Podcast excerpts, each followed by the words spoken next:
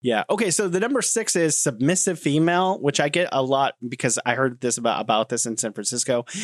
It is not true. Hello. well, I wasn't talking about Alex. I was talking about my wife. But no, uh, oh my god, I have to be on my best behavior all the time, or it's it's uh, dangerous. I mean, it's just certainly, it just says that people don't really understand who Chinese people are. They haven't met enough Chinese people. If they, well, I mean, also there's no one Chinese people. We've talked about this so many times. yeah. cultures in one family or one city or one community or, Or the one north or the south or yeah everybody's different there is no one kind of anything this there's no type over here it's just like in america where from one state to the next from one town to the next people are different same thing Yeah. Welcome to The Bridge. Fun conversations on culture, life, and everything in between. Welcome to the bridge my name is jason smith hey if you enjoy this episode don't forget to subscribe today with me is alex Schur. Hello, everybody. This is Alex from China, recording in China, and with Jason. Two massive surveys of Asians in America point to trouble for Asians in the melting pot that is Americana. Hmm. Status, what that is S T A A T U S Index 2023 show that, quote, Asian Americans were among the least likely racial groups to feel they belonged and were accepted in the United States, end quote. 57% of white Americans felt they belong and are accepted in the US, where only 20 2% of Asian Americans felt the same way, the lowest of all surveyed ethnic groups. We discuss the findings and what needs to be done to change this Mm. landscape. What are your thoughts, Alex? Definitely true, I think, or at least from what I've heard, or I'm surprised. it seems like there's a stronger Asian presence in America, right? I mean, I guess I just I'm ignorant, and that's what surprises me. You know, I, I'm not Asian, I'm not black, I'm not you know Hispanic. I don't really know. So this is this reading this Mm. before I read this. I mean, I know that there's anti-Asian hate. I know that there is anti-black crime in the United States. But until you learn about the fact that people in some of these communities feel like they don't even belong in America, Yeah. it's really quite Mm. surprising. Unfortunately, that is what you will hear from quite a big proportion of Asian community in America, Mm. at least personally. Obviously, when you you, went to the United States, you were part of the Asian community, right? sort of. You just spent a lot of time with other Chinese Americans or Chinese people. Actually, yeah. I was spending most of my time with other international students. Mm. My other I'm a little bit different, I guess, but most of my Chinese friends they are spending uh at least over half of their time with other Chinese Mm. friends. In terms of Asian Americans, we actually didn't have a lot around us. Mm. And we actually didn't feel like we belonged to, you know, all of the any and every organization that involves this term Asian American. We're actually not sure if we belong to that group. So we actually didn't Hmm. understand where we were or which uh, community we're supposed to be associated with. Mm. So we're mostly just kind of keeping to ourselves. Wow, that's interesting. So, international students in the Yeah. United States behave like foreigners living in China. They kind of live in their own special bubble. Huh. That, yeah, kind of. Because you don't you don't Hmm. know who to go to. Well, I guess my first couple of years here, I felt similarly in the in living as a white American in China. A lot of my friends were people from the UK, Canada, etc. Other international folks who had arrived here a few years prior. Hmm. But I don't feel that way now. I feel just like whatever. I don't even notice that I'm in China most of the time. I'm just like going to the grocery store, and that's all I'm thinking about is I I need toothpaste. Mm, don't forget the mm. toothpaste, and then I come home with something else. Yeah, I know. I know that feeling. I know that feeling very well. Gosh, I still need toothpaste. By the People way. send Jason No, but here's the thing. I think it's because partly it could be because there's such a how would you say there's it's so many different groups of people within Asian Americans. So even if Mm. right, Right. Yeah. Korean Americans, Chinese third generation Americans, Chinese who've just come over and they're first generation. So I- Exactly, it's compli- exactly. complicated. It's complicated. For example, Chinese students or Chinese young Chinese people that are working in America, which is also quite big of a group, they don't know if they count as Asian American. So when the group says, I'm advocating for Asian American Mm. rights, it's really hard for us to just go, Mm. oh, that includes me by default. I, I feel strange because you know, like on the one side, inside of the Asian American community, which is seeing all this incredible nuance if you get some racist redneck on the street, they're just going to be like, go back to China. Yeah. I've heard that before. They don't make these distinctions, unfortunately. So No, they don't. the feeling of lack of belonging, it seems, is because there are prejudiced people who are acting against these communities and making them feel like they don't belong, which is very troubling, is based on stereotype. And a lot of the people who are most likely to commit those, commit hate crimes or say disruptive things that hurt people's feelings, they are not looking at the nuance. So it seems to me, I think it's the Asian and Pacific Islander community need to all band together Yeah. because the prejudicial attacks are not nuanced. Yeah, exactly. They make no difference. It's basically if you look Asian, you're, you know, you mm, could be the mm. potential target.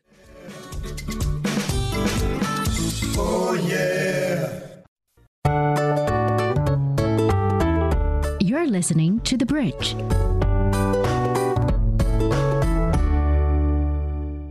Um, so I got this article. This is USA Today. Asian Americans uh, feel a lack of belonging and safety. National survey says May 4th, 2023 by Marc Ramirez. And it says that they gathered responses from 5,235 US residents. And that when it says residents, it doesn't necessarily mean citizens. Citizens, so yeah. it could just be, you know, people go, res- residing for university purposes or scientific endeavors, et ce- et cetera. And it says over the last several years, there have definitely been a lot of world events contributing to stressors for the Asian American and Pacific Islander. That's what I was trying to say. Yeah. AAPI, Asian American and Pacific Islander Community, says Janie June, Director of Strategic Initiatives for the Blended Therapy Program at Lyra Health. So there clearly has been an increase in anti Asian violence and anti Asian prejudice in the American community, not just because of the pandemic, but before the pandemic. It's been coming along since really since Obama said they were going to pivot to Asia and militancy towards the Asia Pacific started become rising on the radar in US military and hawk circles. I, I really think it has been here for as long as America has existed, you know? yeah, that's right. That's I've true. always believed uh, whatever political figure that became the kind of the hot shot in the, you know, the recent four years, eight years, Hmm. whatnot. What they can do is to only either amplify or exemplify things that already exist in American Mhm, mhm. societal culture. They're not going to create anything new. These things, whether they're on the down low or they're being, Mm. you know, they're being praised by people, have always just been there. And and, and in American history, there have been worse days where Chinese uh, or Asian immigrants are not even treated as just regular human beings and they're deprived of a lot of rights. And then it's just sad to see that there are bills being proposed and actually being approved by legislators that remind people of those days. I mean, I want to talk about this in another show that I have specifically uh, outlined for this, but it in Texas, the Texas House shot down a bill and made it so because they were, they were trying to pass a bill, including the governor of Texas, that made it so specifically Chinese people, Mm. people from China who were citizens of China, cannot buy land in Texas. Yeah. And one of the smallest groups of people who own any kind of land in the United States. It's like way more Canadians, Swedes, Norwegians, all these people to own tons and tons of land in Texas. Yeah. And Chinese Americans own almost no land in Texas, but they're trying to pass a law specifically aimed at Chinese people. Yep. That the Texas House shot this bill down a few days ago Mm. and it is no longer going to be considered uh, a, a law, even though it had already been watered down. So I think that there is a little bit on the edges, some pushback saying, no, these uh, prejudicial laws cannot be passed. Although it does seem that there are still some laws that are being passed that are, in fact, prejudicial. Yeah, and um, the Asian American communities, as far as far as I know, because I have friends who are practicing law over there, and they organized a task force with you know crowdfunding and stuff. They're basically fighting all of these bills, and the entire nation, which, whichever state that's trying to Mm, uh, propose and pass this bill, they're make they'll make sure that if the governor signed the bill into law, they're going to repeal it. But hey, if you get one of those people on the phone, you're talking to them, invite them on the show. We'd love to hear their ideas and opinions. So the Stop AAPI Hate a San Francisco based group formed in the early stages of COVID-19 pandemic to combat and gather data about anti-Asian hate has tallied more than 11,000 reports of racist anti-Asian violence between March 2020 and March 2022 over a 2-year period. Mm, that's a, an alarming number, huh? So I'm wondering because I hear, and I was talking to three gentlemen, three Chinese American gentlemen living in Shanghai on their show, The Honest Drink in Shanghai, and they said that a lot of people they know in the United States get yelled at, Mm. even threatened, drinks thrown on them, and they do not report these to API, to the FBI, to the police. They just assume that it was small and inconsequential Mm. and ignore it. So, based on my communication with some of the people in these communities, it seems like 11,000 is just kind of a what we can see on the surface. And there are maybe thousands, if not tens of thousands, other kinds of incidents that have gone on unreported. And there is not enough data to tell us about what how bad it is really getting on the streets. Yeah, and then I'm pretty sure a lot of the time people will think, you know, um, like a previous story you told that I'm just going to solve this with my kindness Hmm. and I'm just going to laugh it off or just walk away from it. So there's no there's no report to even begin with, but it doesn't mean that they're faced with just this little I don't want to say discrimination, but unkindness. I have to say, I was robbed at gunpoint when I was in Richmond, California. oh my god. It had nothing to do with race. It was completely just related to the fact that I was an idiot in the wrong place at the wrong time. But I didn't report that. So if it's about gun crime, uh, that goes unreported. I know because I was when I after it happened, I only lost 20 or 40 bucks, I can't remember what it was. Mm. And I just was like it would be a waste of my time to go down to the police station, spend an hour or two, tell them take a report, get some bad coffee and then go home. Yeah. So I just went home. I was just like, ah, forget this. I don't want to bother. Yeah. So, you know, sometimes it's more inconvenient to, or seems more inconvenient, but it does seem like if it's,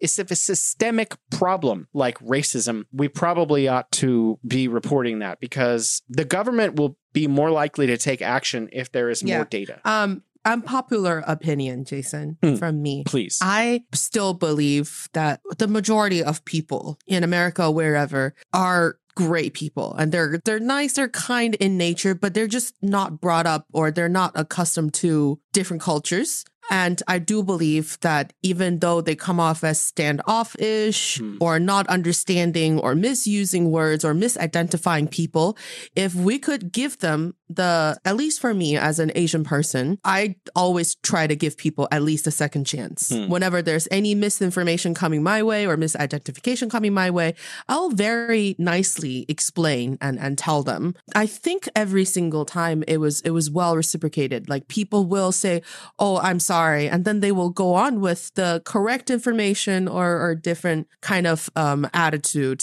mostly. But what we want to call out, or what I want to call out, what really, really hurt me when I, when I saw these things is, of course, last year we were talking about all of these physical attacks on Mhm, mhm. Asian American communities, which is absolutely despicable and, and just, just unimaginable.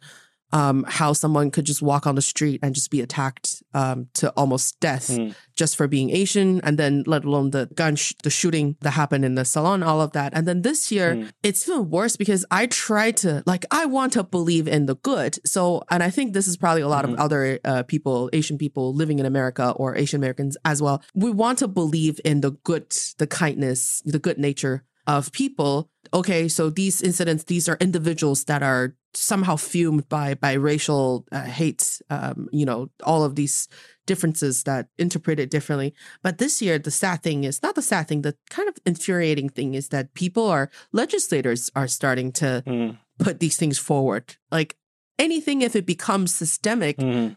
That speaks for a bigger problem. You know, then I'm not saying there's a something one side is more serious than the other, but it's just seeing these things are going into law. That's very, very disheartening. And I can't imagine if you're an Asian person living in the United States, that's probably that probably makes you feel more alienated than a lot Hmm. of other things do. Yeah, I guess I hadn't really thought about it in, in those terms. I was thinking seeing the threat on the street as the bigger problem, but actually, I now I see your point. Mm, When it gets to the point where the people who are supposed to be in charge are the ones who are being discriminate discriminating against the community, then that is a much bigger problem because essentially they might be leading their entire set of communities to become Yeah. more prejudicial. They're like, oh, we can do this too. and when people see their leaders behaving that way, promoting laws, they're like, okay, this is the way that the country's going. be- Exactly. to be discrimin to discriminate. and it's so disheartening. Yeah, it is just uh, that's that's really well put, Alex. That's a, the very good way to look at this larger problem. Right. I wanted to ask you a bit of a question about representation Hmm.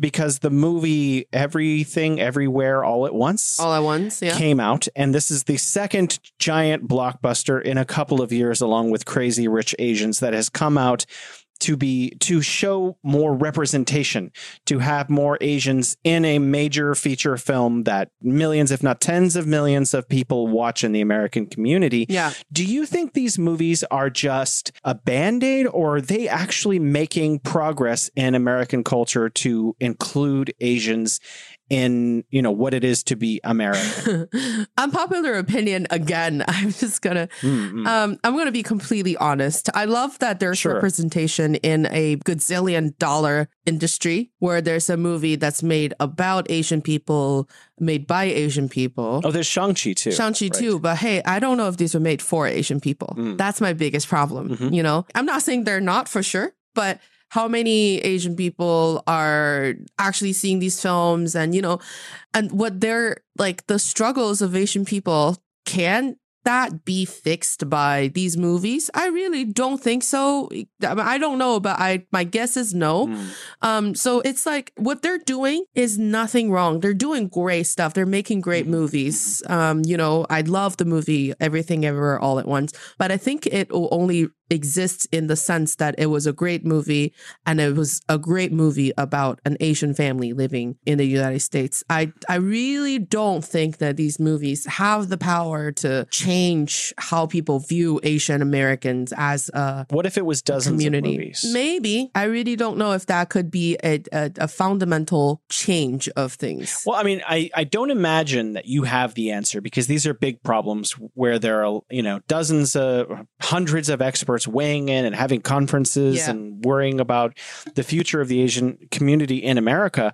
But if you could see a few steps that could be taken to increase the quality of American culture towards and including its Asian members, what kinds of things would you like to see happen? I would like to see Asian people really, really embracing their culture living in America. Mhm. Um, and I say this probably because I did a little bit of research um, and practice within the Asian Chinese American communities Mhm. in when I was in New York, and I saw how between first generation and second generation of Asian people that the second generation have a stronger tendency of blending into the mainstream American culture at the price of abandoning their own Chinese roots. Mm. It's not about right or wrong. It's a little sad to see that you're going against everything that your parents are trying to do for you or parents are trying to pass down to you um, because you want to fit in in the society. Because in a way, if you look at it from another angle, it means that society, the society you're living in is not programmed to accept people who are like you. And you have to do things to conform to the society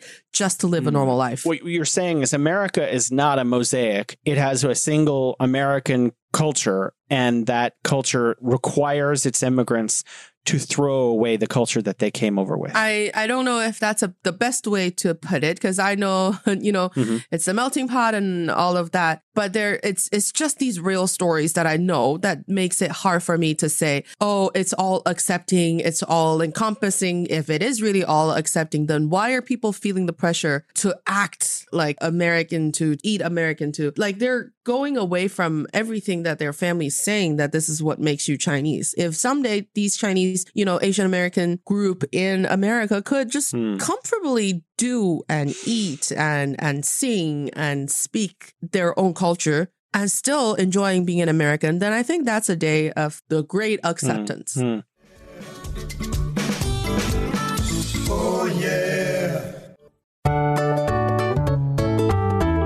You're listening to The Bridge.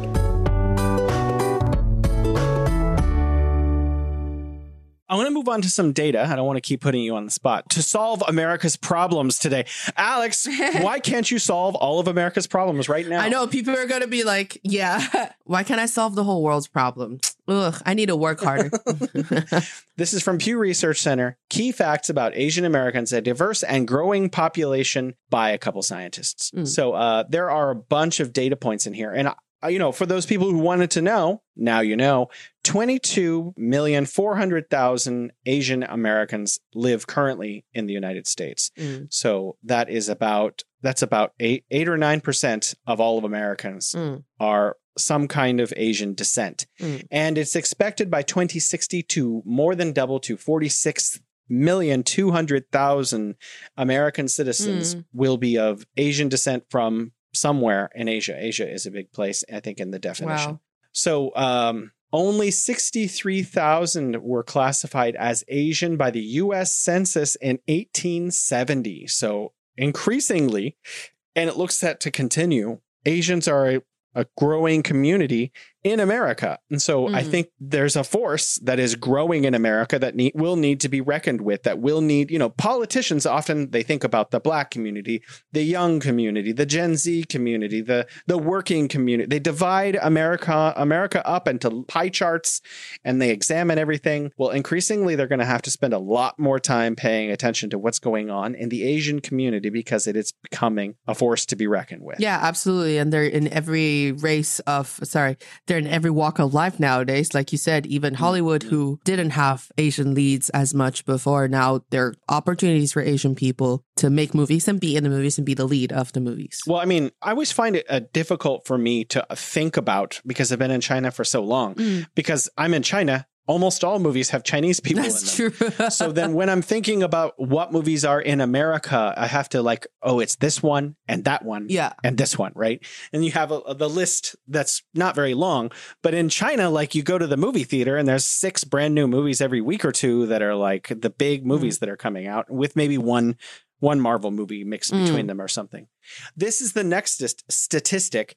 And this is uh, from the same uh, Pew Research Mm. Center study. Six origin groups make up 85% of all Asian Americans. The largest group are Chinese Americans, who are 24% of all Asian Americans, followed by 21% Indian and 19% Filipino, 10% Vietnam, Vietnam, Vietnamese, 9% Korean, 7% Japanese, and then Mm. 15% all others. So increasingly, you know, Chinese are one of the largest uh, growing groups in America because Chinese make up the largest block of Asian Americans. Hmm, that's interesting. It is interesting. I mean, Chinese folks have been coming over from at least the 1860s and 70s. I guess from the 1840s because they had the gold rush. And so the first Yeah. Chinese people, mostly from Guangdong, I'm assuming if I have my history right, came over Mm. looking for gold. And even people from the East Coast went to there as well. Turns out there's not a lot of gold in California. And a lot of people rushed off to Australia to New Gold Mountain. 呃，新旧金山 and Xinjing Chen, wow. you know. Impressive. Well, I don't know Chinese. Not very well. That's the that's the name of San Francisco mm. in Chinese, which is called we talked about this, is called the Old Gold Mountain. Old Gold yeah. Mountain. Old Gold Mountain. Okay, so the next piece of data shows that nearly half of all Asian Americans live on the West Coast. Hmm. So 9.8 million or 45% of the Asian American community lives on the West Coast. And that does not surprise me. Mm. I've lived in San Francisco a long time, Oakland. There are so many Chinese Americans, Indian Americans, Korean Americans, Japanese Americans that live in the San Francisco, Oakland, Greater Bay Area, Central Valley also. Mm. The whole California has a very large Asian influence. Even in my mom's hometown, which is a tiny little town of 20,000 people, there are more than one Asian market where you can go. Mm, definitely. Although they don't sell baijiu, which I was surprised It's, it's probably that's probably changed nowadays. I think. I I, I went back four years ago Mm. and I was like, haha, I'm going to buy some baijiu and show my family what this is all about.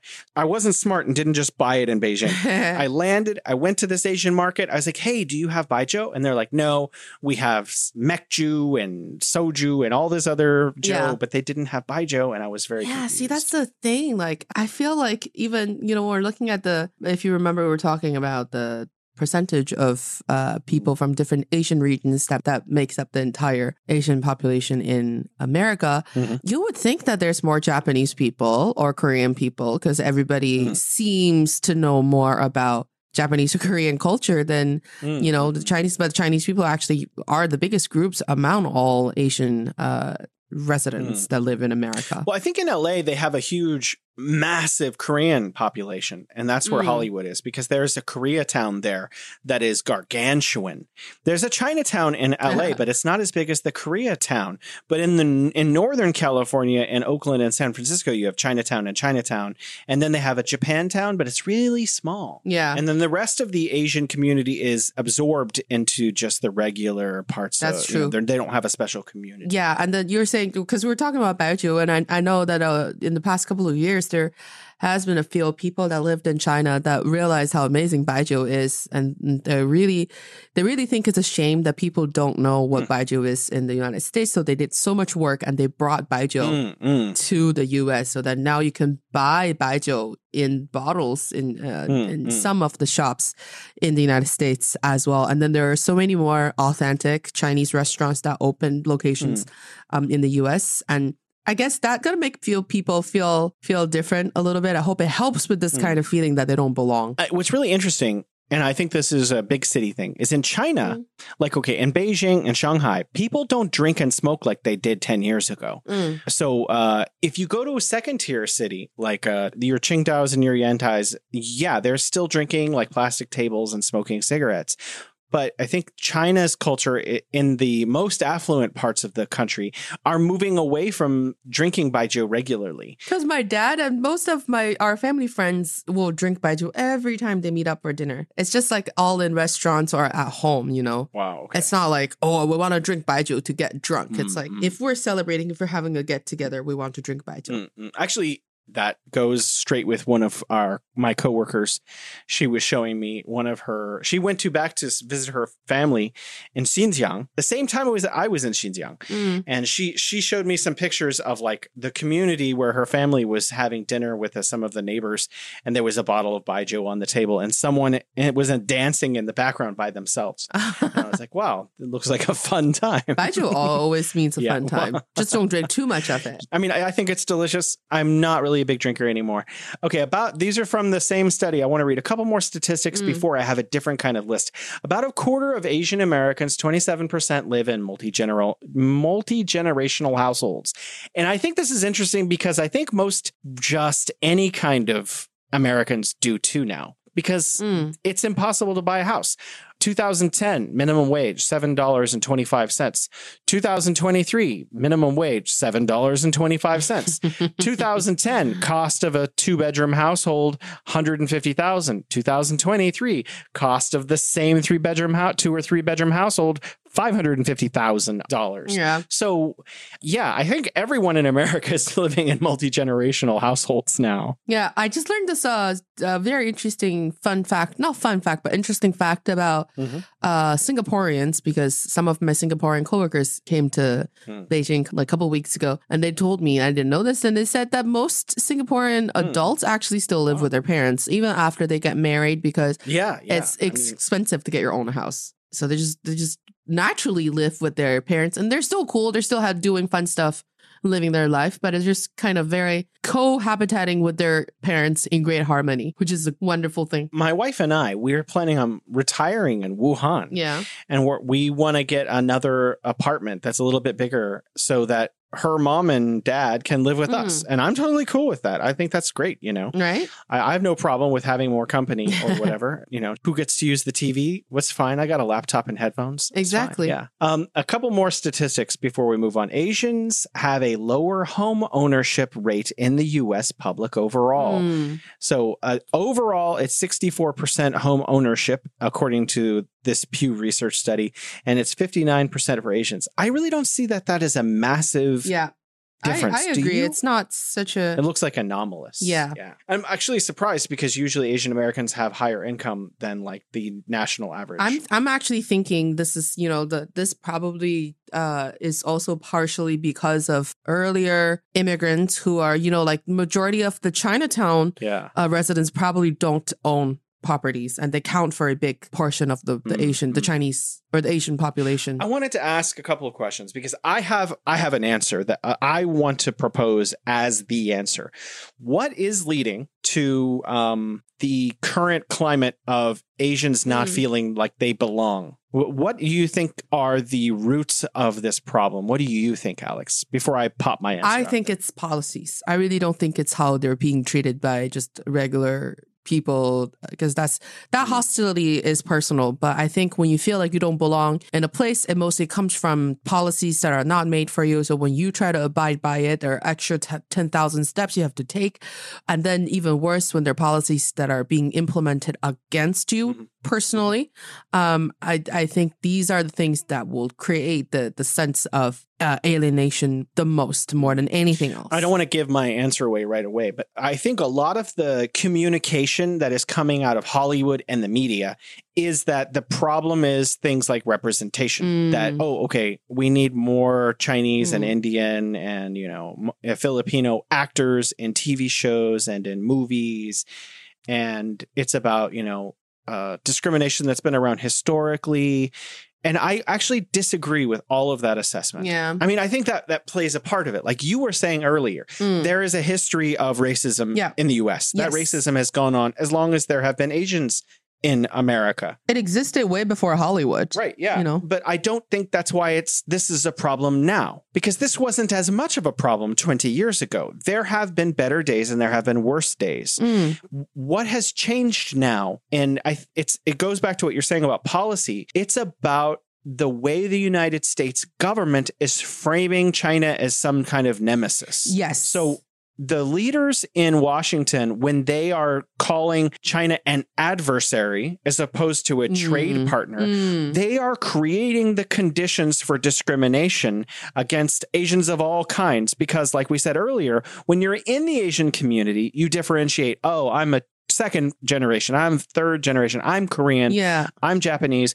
But when you have some bigoted, ignorant person with a mental health disorder looking to hurt someone in Chinatown, that guy's not seeing a difference. exactly. That- yeah, that guy doesn't have a nuanced perspective of the Asian community. He's he said sees some leader in Washington said China is an adversary. That's an Asian person. Go back to China. That's what he yells at them. exactly. It seems to me that the source is not. I I would love to see more representation for Chinese and Indian and Filipinos in movies. exactly. Yes, why not? Absolutely. I'd love to learn more about that is not really the biggest problem. I would love to see history not repeated, but that is not the biggest problem. The biggest problem is leaders in Washington blaming China when there are domestic problems that they should be solving I completely agree. And this, I, and I hope people don't take this as we're saying representation is not Mm, good. mm. It is great. It's amazing, but it's not going to solve the bigger problem here. And then, like you said, and I totally agree that because of the way that the federal government is framing China, which is one of the biggest Asian countries, um, and the one that's kind of exporting the most immigrants to uh, Asian immigrants to America, when you put it as the opposite side on the opposite side of what America means to them, I guess those policies come out as an you know an echo to the federal government's uh, narrative of what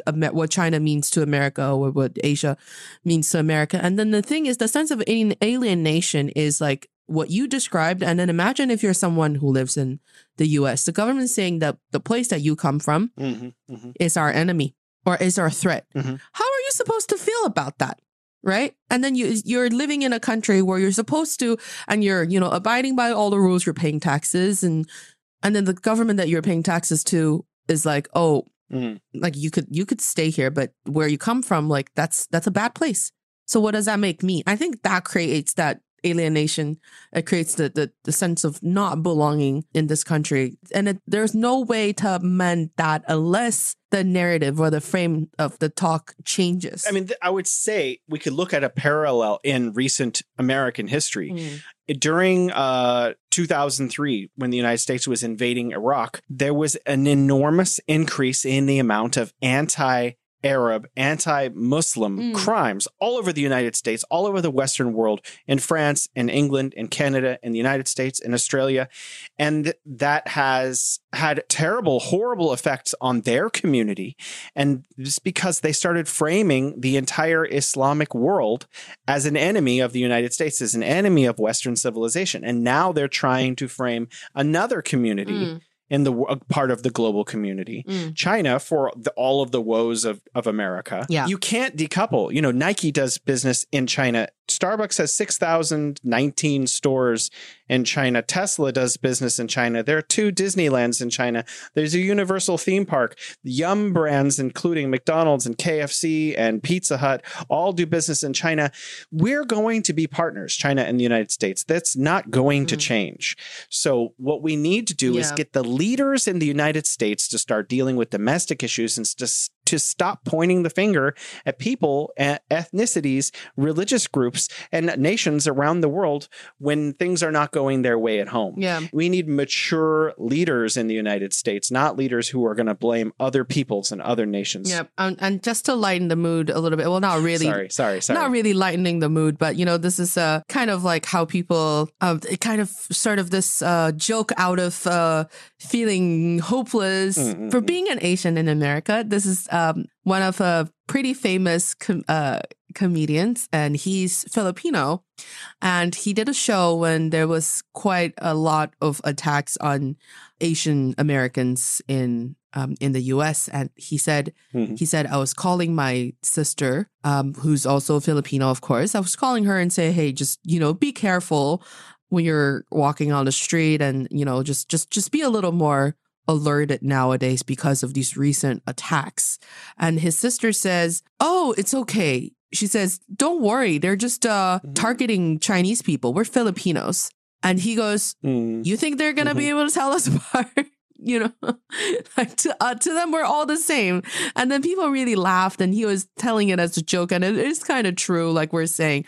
But I mean, deep down, it's it's very sad. We'll go on the street, and you have to think like, okay, I just have to be a little bit more careful because I look different from um, others. I, I want to lighten the mood too. So I have this ar- another article, and it is from Yahoo News. It's an opinion, and I think we can debate it and argue about it and have a little more Hmm. fun. This is ten anti-Asian stereotypes that need to Okay. be dumped now, and has all caps for now. So let's talk. Let's Okay. talk through these and see. Okay, so number one, and this is a complicated one: the model minority. So you Chinese are so good at math, Alex. Hmm. And I'm very bad at math, but I don't mind people. I don't mind people mistaking me as being good at math. So you know, the danger I understand, and I could be wrong, uh, from what I've read, is part of the danger of the model minority is that it divides the Asian community from other ethnic minorities like the black community. And it says, oh, black community, why aren't you more like the Asian community? And the reality is there shouldn't be a division between ethnic communities.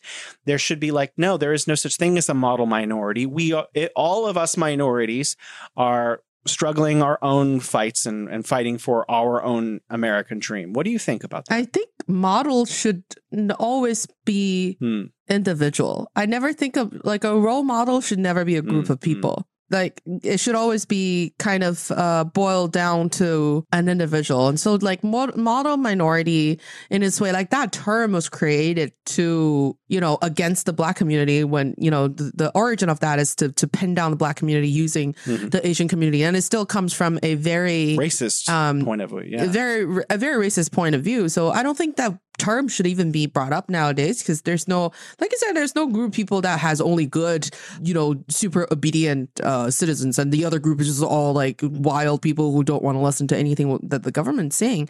Um, every group has its good, its bad. It's, it's it's all the same. Everybody's struggling. It's all the same. And I think this term is so outdated. It shouldn't even be a talking point nowadays.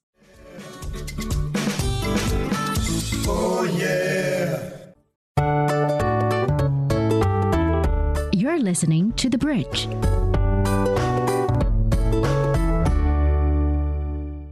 The next one I actually have a big problem with. And so this is called the perpetual foreigner. And it says the perpetual foreigner, foreigner stereotype assumes AAPIs are not real Americans. I want to say my problem with this is that we Americans Mm, need to stop thinking about people as whether or not they are real Americans. mm. Who cares if we're Americans or not?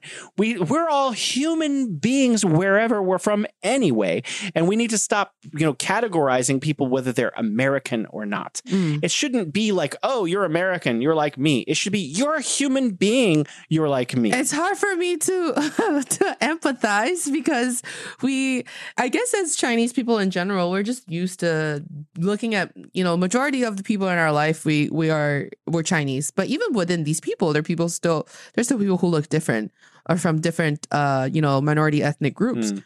But it's just like okay, you are from that group. I don't not see you. I don't not see you as from uh, someone from Xinjiang, from Miao group, from Tibet, from Mongolia. Mm. But like Mm. I can recognize that, and then I don't feel anything about your identity and your origin. We're just humans together, Mm. you know. Mm. Um, and it doesn't have to be because I don't. The thing is, I don't want this to be like if this is a stereotype that we need to get rid of. I don't want this to be the idea for a lot of younger, um, you know, Asian Americans to be like, oh well, I don't, I'm not Asian, I'm American. Mm. I still want them. I would love for them to just be proud of their Asian roots and their Asian culture, Mm. but then at the same time, they have no. You know, there's no hindrance, there's no obstacles of them just existing in America as who they Mm. want to be. I'm going to skip three because it's similar to one and two. And number four says the COVID starter. So I think that is obviously a very controversial thing. And a lot of people have very strong opinions about where COVID actually started. And it's not really set and understood. But it has nothing to do with someone's ethnicity or national origin, how a disease spreads between human beings. So that one is an obvious that needs to go away. If you're if you're saying that or you know someone who's saying yeah. that, call them out and get them to stop immediately. Yeah. Number five is people who eat unusual animals. Yes, please. I Yeah.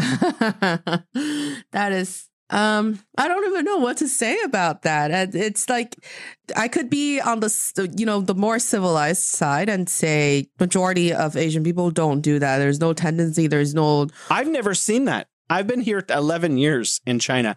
I have never seen people eating like weird animals like bats or cats or anything like that ever. Yeah, not that crazy stuff. Let's say this out of 1.5 billion people, there's bound to be some small groups that will do things that are a little crazy as the same. That's the same for every single other civilization in this world. But it's just like, please don't. For example, you see one person who doesn't like to stand up, that they just, they just like to sit. Are you going to say, oh, everyone from where he's from doesn't like to stand Bunch up? of sitters. You're not going to do that. yeah, you bunch of sitters, you know? Just just no. Well, I, I want to say this. I was in the Sierra Nevadas. Mm. Um, I, I'm from the Central Valley, but Sierra Nevadas are the mountain range between uh, Nevada and California. And I met some people who were uh, they Uh-huh. were less well off than the rest of us, and they lived in a trailer. Oh my god. and they their diet consisted of frequent squirrel that they caught with their bare hands and with traps Mm. and stuff and they would skin them and there was a young girl who was a member of their community she was like 10 and she was telling me that she could skin a squirrel faster than anyone else in the community and I was like oh that's nice yeah. but in my head i'm thinking that's an unusual animal to eat. So I, I like you said, and when you get a, a large enough population and you go to unusual places, you're going to find statistical anomalies. It has nothing to do with Exactly. the culture. People don't just in China eat bats and cats and stuff. It's not it's not something that happens. I have never seen that in living in China in 11 years. So yeah, the only situation I see myself doing anything that's even remotely close to what that is is like if I had participated in one of those survival shows in America where I'm like thrown on a deserted island and get given no assistance and support. Yeah. Okay. So the number six is submissive female, which I get a lot because I heard this about about this in San Francisco. It is Uh-huh. not true. Hello. well, I wasn't talking about Alex. I was talking about my wife. But no, oh my god, I have to be on my best behavior all the time, or it's it's uh, dangerous. I mean, it's just certainly, it just says that people don't really understand who Chinese people are. They haven't met enough Chinese people. If they, well, I mean, also there's no one Chinese people. We've talked about this so many times. yeah. cultures in one family or one city or one community or, Or the north or the south or yeah everybody's different there is no one kind of anything this there's no type over here. It's just like in America, where from one state to the next, from one town to the next, people are different. Same thing. Yeah, exactly. Number seven is the emasculated male. uh, so I don't really know. I, I there are if you know I was about to say- they are these huge. I yeah, invite you to Alex come to. Dongbei. and and and, and Inner Mongolian, they are huge, super tall. They make me feel like I'm tiny person, and I'm actually quite tall. They're like huge, super muscular, Yeah. like wrestler types. Exactly. You don't want to mess with Yeah. them. No, that's not true. not even. Yeah, it's the same. Just like in America, where you find some skinny nerd types. Yeah, there's some skinny nerd types over here too. Every country has its skinny nerd types. Every country has tall people and short people. Some people, some country Yeah, has a little yeah. more, some country has a, a, a bit fewer, but there, no, it's not about every single person that was born in this country.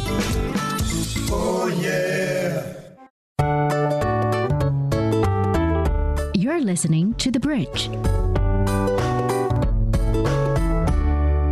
All right, I'm going to skip a couple of these and go to one of them because I think it's the big cliche, the bad driver. so, no, I mean, because, all right, I would say this, and I think yeah, people behave on the road differently in China than they behave in Korea, and differently in Korea than they behave in San Francisco, and bif- differently in San Francisco than they behave in LA. Mm, So in LA, everyone tries to go as fast as they possibly can. Yeah. And they can't because there's traffic. And in San Francisco, I think there's a lot of tourists, so people just can't drive there because it's impossibly hard to drive there. yeah, But in China, you know, there's a little more, what's the word? They're a little more laissez faire about the rules sometimes. yeah. Yeah. Yeah, I also like to argue statistically, statistically, they're they're doomed to be more bad drivers just because there's so many people driving nowadays. you know, um, and then people are always kind of in a rush because we're at that stage of, of of economic development. We're not driving to enjoy the view on the highway. We're driving to our workplace. If you're Morris, you are. To- Morris takes road trips like once a year. He's that bougie guy who gets in his car with his dog and wife and they go across the country sightseeing. we should uh, ask Morris to bring us along next time he does. That's a good. That's not a bad idea, Morris. If you're listening to the show, Please. Alex and I would love to. We would come love on to tag along. Yes. I, there is a number ten, and it says that I don't. I can't even imagine that this is on this list because I've been living in big cities in China. The primitive villager. If you think that's what China's like, you have no idea what China is like. Oh my God, go to Shanghai. You will go back to wherever you are in Minneapolis or something and feel like you're in a small town because China is big cities everywhere. That's very true. And even like, I, you know, I have kind of firsthand because, like I said many times on this show, my mom's family still lives in the, the countryside and I go back and visit. Uh, well, I haven't been recently, but I was going back pretty often. I'm pretty sure if I go back this year, it'll look even more connected and modern than um, I did see from three, four years ago. And the thing is, I think this this goes back to what Jason was saying earlier that a lot of articles that are being written, a lot of reports that are being made about China, and I don't blame the people because that's that's their only source. That's the only you know uh, source of truth Mm, mm, they can have about a country that is you know on the other end of the globe. But these articles and these uh, uh, you know reports are just I would say mishandled, and I don't want to say it was done on purpose because I don't know their true intention, but it's definitely mishandled. And this Mhm. Yeah. reminds me of this article on the New Yorker that I was really sad to read about because that was it was written Mhm. uh, a few years ago when the you know when the Malaysian airline plane crashed into the Indian Ocean and Mm, mm. um, and it was such a tragic event. And then um, Mm. the New Yorker had uh, its China correspondent and its Chinese producers writing about this whole piece in a, as a feature, and it's supposed to report on the aftermath and the impact of such a tragic air crash and how people are dealing with it. But at the towards the end of it, you know, after the rest of the article is really well written, but towards the end of it, it there was a, a paragraph that was trying to describe the people that were Mm. on this plane. And it just made me so uncomfortable as someone who lives in China. That was a, a flight going from Beijing to, to Malaysia. And the article goes, and when we see the families of these people that have gone missing on the airline, on this Malaysian airline, these are the people with their burned necks, with their ill fitting suits. Uh, What? yeah, I kid you not. You can look it up. And then it it goes on and said, uh, majority of the people on this flight probably were flying for the first time in their life. And they were trying, Oh my. they were trying to make this to be something that, oh, it's such unfortunate because these are just, you know, peasants in China that had never traveled. And I just felt like whether it was done intentionally or not, I felt very hurt as a Chinese reader that this is what, um, this is how people were being looked at. And especially after such a tragic occurrence, this is how they were being described. And, um, and this is basically saying these are like Chinese rednecks without saying the word redneck. So I just felt really uncomfortable reading that. And I'm, you and I and everybody that's listening to this show know, knows that this is not the only article out there that's kind of perpetuating this idea of Chinese people being like this uh, uh, item says primitive villager but if you listen to our show at least know that most of the people that are here in china today are like alex we have we live in an apartment nice apartments or and we have laptops and recording mics and we can do stuff you know I mean, it's even more than that. Like, I would say the opposite is tr- more true. Like, for example, China has high speed rail. The United States has a derailing like every couple of days. There's like a thousand trains that derail in the United States a year, Mm. and China hasn't has had like two in ten years. China has the most subway lines. If for every major city of any cities in the world, Shanghai has the longest total subway of any city on earth. Mm. Uh, you have robots in the malls, you have robots in the hospitals, you have Yep. self driving cars everywhere. You have China is probably more technologically advanced and more modern and postmodern than most other nations on earth, if not all other nations on earth. Mm. So for people to think of China in this way that comes from like 1980 or something is just ludicrous. I mean, it just shows how little people know yeah about what China is like. Yeah, now. so that's that's again that's the whole thing.